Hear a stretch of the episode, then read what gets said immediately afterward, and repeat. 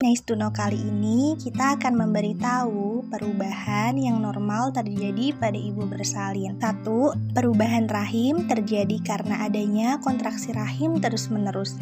Dua, terjadinya pendataran mulut rahim menyebabkan pelebaran jalan rahim sehingga dapat dilalui bayi. Tiga, ibu ingin sering kencing karena kandung kencing tertekan kepala janin. Empat, tekanan darah meningkat selama kontraksi. 5. Posisi berbaring miring akan mengurangi terjadinya perubahan tekanan darah selama proses kontraksi. 6. Pernafasan sedikit meningkat karena kontraksi rahim dan diafragma tertekan janin. 7. Motilitas lambung dan absorpsi makanan padat berkurang selama proses persalinan. Semoga bermanfaat ya Bunda. Salam hangat, bir dan membantu. Sehat keluarga, sehat Indonesia.